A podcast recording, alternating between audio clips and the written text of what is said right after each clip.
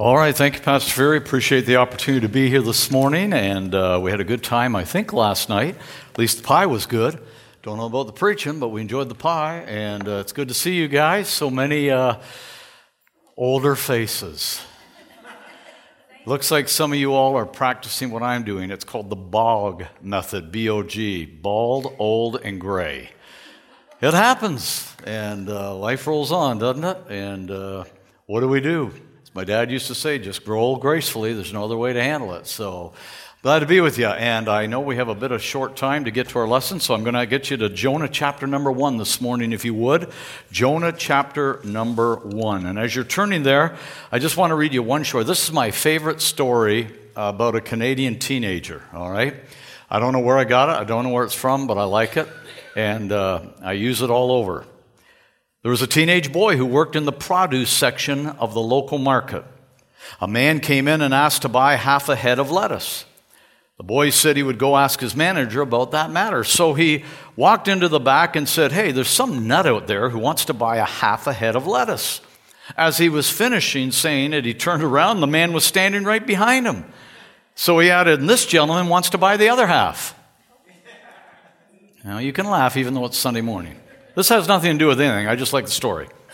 The manager okayed the deal and the man went on his way. Later, the manager called in the boy and said, Man, you almost got yourself into trouble. But I must say, I was quite impressed with the way you got out of it.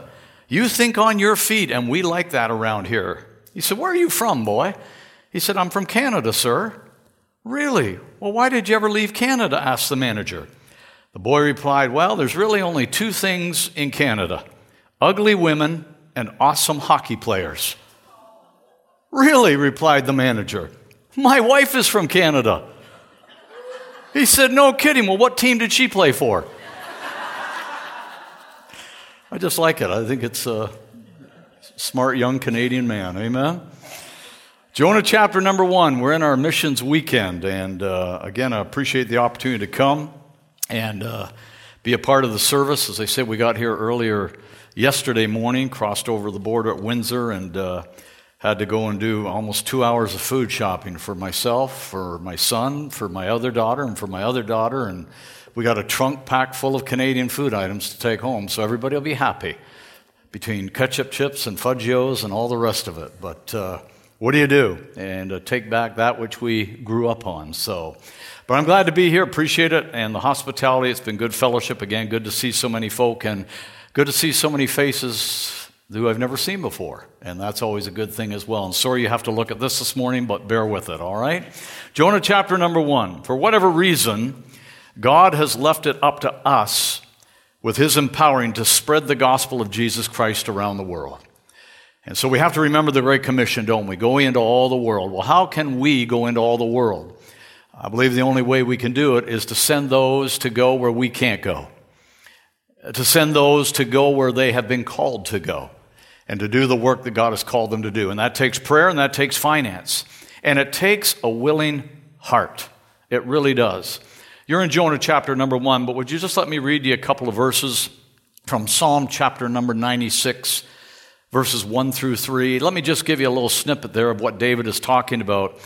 Uh, God encouraging David the king, and again, to have a righteous kingdom. He said this Show forth my salvation. You can read this in Psalm 96, verses 1 through 3. I'm just sort of paraphrasing a little bit. He said, Show forth my salvation. And then David said, Declare his glory among the heathen. I believe there's two forms of evangelism we can use in our mission mind. Show forth thy salvation is what we call lifestyle evangelism. I think as Christians, when we get saved, we do become a peculiar people. Uh, the world doesn't understand necessarily the way we act and the way we talk and what we do. Because once we get saved, we become a new creature. Amen? We become different. And so there's certainly every day I live my life. I'm not perfect. I'm just a sinner saved by grace. I stumble, I falter, but with God's help and with His empowering, hopefully my life will portray a testimony of the Lord Jesus Christ. That's lifestyle evangelism. Show forth his salvation. And then he said in Psalm 96 as well, uh, declare the glory of thy salvation among the heathen. That's what I call mouth style evangelism. That's where we literally will go to somebody and say, hey, uh, why don't you come visit our church? Let me hand you a tract. Let me tell you what God has done for me. Now, that takes a little bit of boldness. In this day and age, it's not getting any easier, but it's still the command of God. And that's what we need to do. And so we have lifestyle evangelism. We have what I call mouth style evangelism. It's something God has challenged us to do as Bible believing Christians, but it's not always easy. Jonah was almost really challenged to do the very same thing when God called him into the prophetic ministry to go to the Ninevites and preach the gospel of God. And in Jonah chapter number one, we're going to read some verses here and jump around just a little bit this morning with this thought in mind declaring his mission's glory. Declaring his mission's glory. In this message this morning, just for a few moments, I want to try to encourage you to be a missionary right at home. To be a missionary. Sometimes when we think missions, we think abroad, don't we? We think, well, it's, it's Nova Scotia, it's Belize, it's, it's here, it's there, it's Africa, it's India. But can I tell you, it begins right in our Jerusalem? People need to be saved here in Simcoe. People need to be saved right in our communities around the world. We're called to do that, but then we can also assist others to go where we can't go through prayer and financial sacrifice. I want to remember this that the gospel message is free, but it costs to get it out. No doubt about it. We're saved by grace. It's a gift of God. Thank God for the free gift of eternal life. The gospel message is free, but it certainly costs to get it around the world.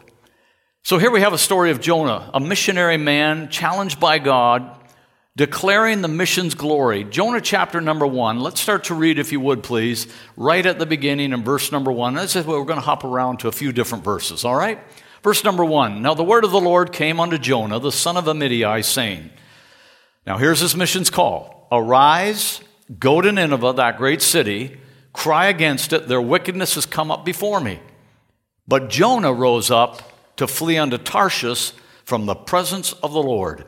Went down to Joppa, he found a ship going to Tarshish, so he paid the fare thereof, went down into it to go with them unto Tarshish from the presence of the Lord. I want you to take these principles this morning very quickly and apply them to our life and I want you to apply it to you this morning as a local church. I love the Christian home, but there's nothing greater outside of the Christian home than the New Testament Bible believing local church. It's God's called out assembly. And we are called out this morning, and here we are as Christians and as a corporate membership of a church. And here's what we want to learn this morning. Number one, did you notice this? We are declare, to declare the glory of God, we must heed the mission's mandate. If we're going to declare the glory of God, we need to heed the mission's mandate. Let me challenge you this morning with this. The mandate given to Jonah in chapter 1 and verse number 1 was simply this Go to Nineveh, preach the gospel. They're a wicked people and they need the Lord. I want to remind you this morning, folks, really, saved people don't need the Lord. They already got him. You understand what I'm saying? I'm not saying we don't get sanctified, we don't grow in the grace and knowledge of Christ. But I'm going to tell you this this morning. We got a lot of Christians that are very Christianized when we come to church Sunday morning, but when we head out in the community, we lose it. And here Jonah is challenged take the gospel of God, take the gospel of the Lord Jesus Christ, go to this one particular city, Nineveh, a very wicked city of the Babylonian Empire, and cry against it and preach to them. We must, as a church, we must, as Christians, continue to declare the glory of God. We need to heed the mission's mandate. We need to listen to what the Word of God says. And so here God comes to Jonah. He says, I have chosen you. You're the man. I want you to go to Nineveh and preach. Well, what did Jonah do? How did he respond? I want you to see two things about Jonah. Number one, he was a reluctant missionary. He was reluctant. What does it say in verse 3? He, Jonah rose up and fled. He fled. Oh, no, Lord, I'm not going to do that. I can't do that. I'm not going there. I'm not going to preach that word. How many men and women in the Bible do we see initially said no to God? When you really start to think about it, there's quite a few.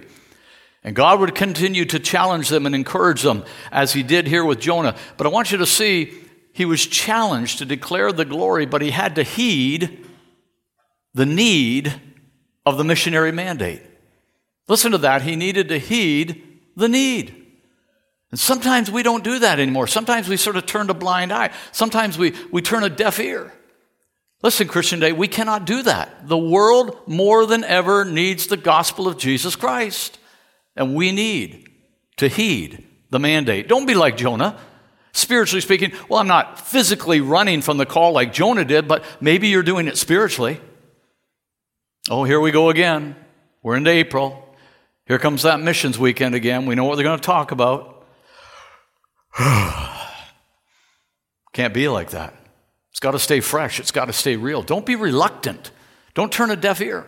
Don't be like Jonah in this case. Here's another thing. Did you notice in verse number three as well? Jonah was a running missionary, not only reluctant, but running. Literally, he hopped in a ship and went in a different direction down to Joppa to get away from the call of God. I had a gentleman one time say to me years ago, we have our missions weekend in November. And uh, for whatever reason, finally God got a hold of his heart. But he was honest with me. He said, Preacher, I want you to know something. He said, I would purposely miss missions weekend because I don't want to hear it. Now, you're here today. God bless you for it. But he said, I just want to hear it.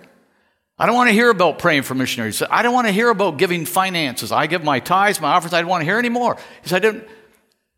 But he said, one day, finally, God got a hold of my heart. And he changed my attitude.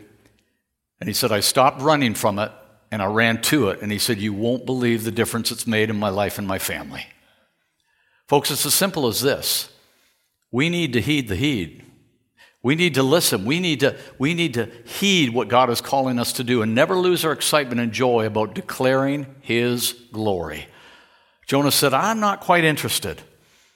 The mandate is given in Matthew 28. I said it last night, I say it again. The great commitment to the great commandment and the Great Commission always builds a great church. To declare the glory, we must heed the need of the mandate. Now, number two, notice Jonah. Go to chapter number one again, and if you would, look at verse number two. We need this. Secondly, we need to preach and assist others to preach the missionary message. We need to preach and assist others to preach the missionary message. Jonah 1 and verse 2 Arise, go to Nineveh, the great city. Notice the terminology here cry against it, for their wickedness is come up before me. Go over to chapter number 3, if you would, and look at verse number 2. Arise, this is the second time that God challenged Jonah. Go to Nineveh, that great city, look, and preach to it the preaching that I bid thee. Notice the two terminologies. Number one, cry against it. Cry against it. And number two, preach the preaching that I bid thee. Can I say to you, people in Simcoe, Ontario, and around our areas here, all across Canada, around the world, they need to hear the preaching of the gospel of Jesus Christ. It is still that which changes the heart of man. The gospel message, no matter where, can still be an incredible blessing to the lives of men and women as it does its work and souls are saved. Please don't ever get over the joy of seeing souls saved, whether it be at home or around the world. The Bible says this about the angels of God they rejoice in heaven over one sinner that repenteth. If it brings joy in heaven, it ought to bring joy on earth. The thrill of seeing people saved, whether it be here or around the world. People need the Lord. We must continue to cry against the wickedness of this world. The world doesn't like it much, but we must continue to do it. We must continue to preach the gospel of Jesus Christ. The world may not like it, but they need it. And the church is the bastion, it is the lighthouse that is still needed in the world to preach the gospel of Jesus Christ. There's so many good organizations in our world. There's so many good social organizations in our communities that do wonderful things that encourage people and help people. I'm not against those. But the greatest organization on earth is the gospel message coming from the local New Testament church through the preaching of the Word of God and its missionaries that are sent forth. It's still the best thing this world could ever have. It can change lives, it can make the difference. Thank God for social organizations that can be a part of our community. But what good is it to feed a belly if the soul is empty? What good is it? You feed a belly for a day, but you feed a soul, it's for everlasting life. It's more important. I'm not against those organizations. I'm really not. I think they're needful and helpful. But there's nothing better than beyond feeding a belly is feeding a soul. and seeing somebody come know Christ as Lord and Savior. We need to heed and we must preach and assist others to preach the missionary message. It's still important. That's what God told Jonah. Go, preach, cry against the wickedness. People must know the gospel of Jesus Christ. Now, notice number three about Jonah. We're in chapter number three. I want you to remember there can always be missionary miracles. We need to remember this. There will always be missionary miracles. In uh, Jonah chapter number three and verse number five, look what the Bible says. This is when Jonah finally heeded the call. You know the story. At first, he ran from God. God got a hold of his heart after all the whale tale and all of that and got him back where he needed to be. And Jonah finally obeyed. And he went to the city of Nineveh. And look what happened in chapter 3 and verse 5. The people of Nineveh did what? Believed God. Now, when you read the first two chapters, you think there's no way these Ninevites are going to be saved. They're wicked people, they're ungodly people, and they were. They were awful when you read their history and what they were all about. They were very immoral, ungodly, heathenistic, idol worshiping people. But Jonah finally obeyed. Sometimes we can look around today and we can say, you know, uh, it's done. I mean, thank God for the remnant, but there's just souls aren't going to be saved anymore. People don't listen anymore. People don't care anymore. We've become a very immoral, heathenistic society. We have all our idols out there, maybe not carved of wood and stone, but uh, all types of different materialistic idols we worship. There's no room for God anymore. Let's just sail on the boat till we get to heaven and it's all said. Friends, listen to me. Nineveh was more wicked than this world we ever knew right now. It was a terrible city. But Jonah went in the power of God. He preached the gospel. And the Bible says in verse 5 the people of Nineveh believed God. They believed. I'm telling you, there's still some that will believe. Not everybody, but some will still believe. There is the greatest miracle that can be fulfilled in the preaching of the Word of God at home and around the world. The greatest miracle is still when a soul is saved. Really is. When a soul is saved, what a miracle of God. And it can still be accomplished. The people of Nineveh believed God. They proclaimed a fast. They put on sackcloth, sackcloth, which was a sign of mourning for sin, from the greatest to the least. For the word came unto the king of Nineveh, and he arose from his throne, and he laid his robe from him and covered him with sackcloth and satin ashes. There was a great revival that took place, a miracle under the preaching and the teaching of the word of God. It still can happen. So many great miracles in the Bible feeding of the 5,000, walking on water all types of them, raising of a dead man. But the greatest miracle is still spiritual life that comes to a man that's spiritually dead. Finally, I want you to notice this in Jonah 4. Last thing, notice this. We need to understand the motive, the mission's motive. Preacher, why do you preach this? Why do, should we care? What's the big deal? What is the motive behind all of this? I want you to notice what it says in Jonah 4. Start to read with me in verse 1. It, deple- excuse me, it displeased Jonah exceedingly, and he was very angry. You say, well, wait a minute. Jonah just preached. He finally obeyed God. And the people believed the gospel message and they turned to God Jehovah. There was great revival. It was an incredible time. Wait a minute. It displeased Jonah exceedingly? Yeah. Because you know what Jonah wanted? He wanted God's wrath to be poured upon the Ninevites. He despised them. And he was of the mind and the attitude what right do they have to know God? He wanted them judged. Friend, listen to me. There's a lot of things I don't understand about this world and the people of the world and the people groups of this world, but I do know this red and yellow, black and white, all are precious in His sight. Jesus loves the children of the world. All men and all women deserve to be saved.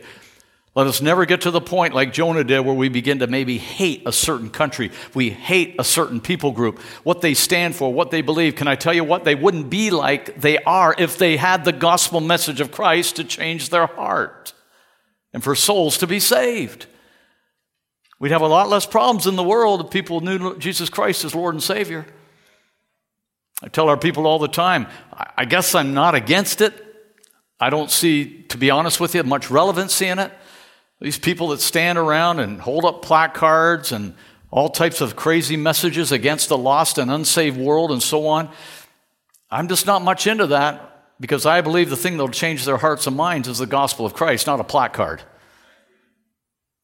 Jonah was mad at the Ninevites. He despised them. He was against them. He wanted God's judgment on them. And here God sends him, and okay, I'll go and preach, Lord, I'll do it.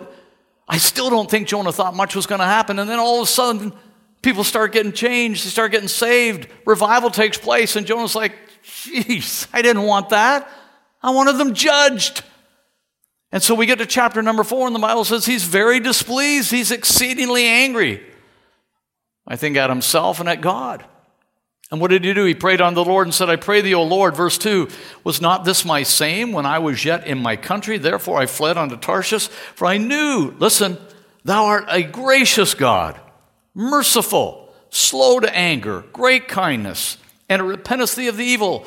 Therefore now, O Lord, take, I beseech thee, my life from me. It is better for me to die than to live. And the Lord said, Dost thou well to be angry? Jonah said, I'm so fed up with this. I'm so upset. God, just go ahead and kill me. I'm just, I'm up, so upset about this thing. God says, Jonah, get a hold of yourself. What right do you have to be in my place? You have no right to be angry. I'm God, not you. I choose what I want to do and how I want to do it. You just be the, the pawn on the chessboard, and I'll move you when I want you to move you and do what I want you to do. Jonah got his priorities all messed up. Jonah needed to be reminded of, and we need to be reminded of, of this. What's the motive behind missions? Did you notice it? Look what it said. It said this Jonah even said it himself in verse number two We serve a gracious, merciful, slow to anger, a God of great kindness. There's the motive. God doesn't hate his people, he doesn't hate his world. God so loved the world that he gave his only begotten Son, that whosoever believeth on him should not perish but have everlasting life. Jonah needed to learn that God is gracious, he's merciful, he's slow to anger, he's of great kindness. That's why he died on the cross. That's why he shed his blood. That's why he wants all men to be saved. That's why the gift of salvation is free unto all who believe and repent of their sin. Jonah forgot the grace of God, the mercy of God. Friend, if you're here today and you're saved, you know the grace and the mercy of God. Don't forget it. Don't forget it. And get a hold of that principle and apply it to others. Do they not deserve the grace and the mercy of God just like you do? Not a one of us here today that deserve heaven. Not a one of us outside of God's grace and mercy. Jonah had to learn the mission's motive, the grace of God. Can I tell you something? Don't ever abuse God's grace. Just thank Him for it every day.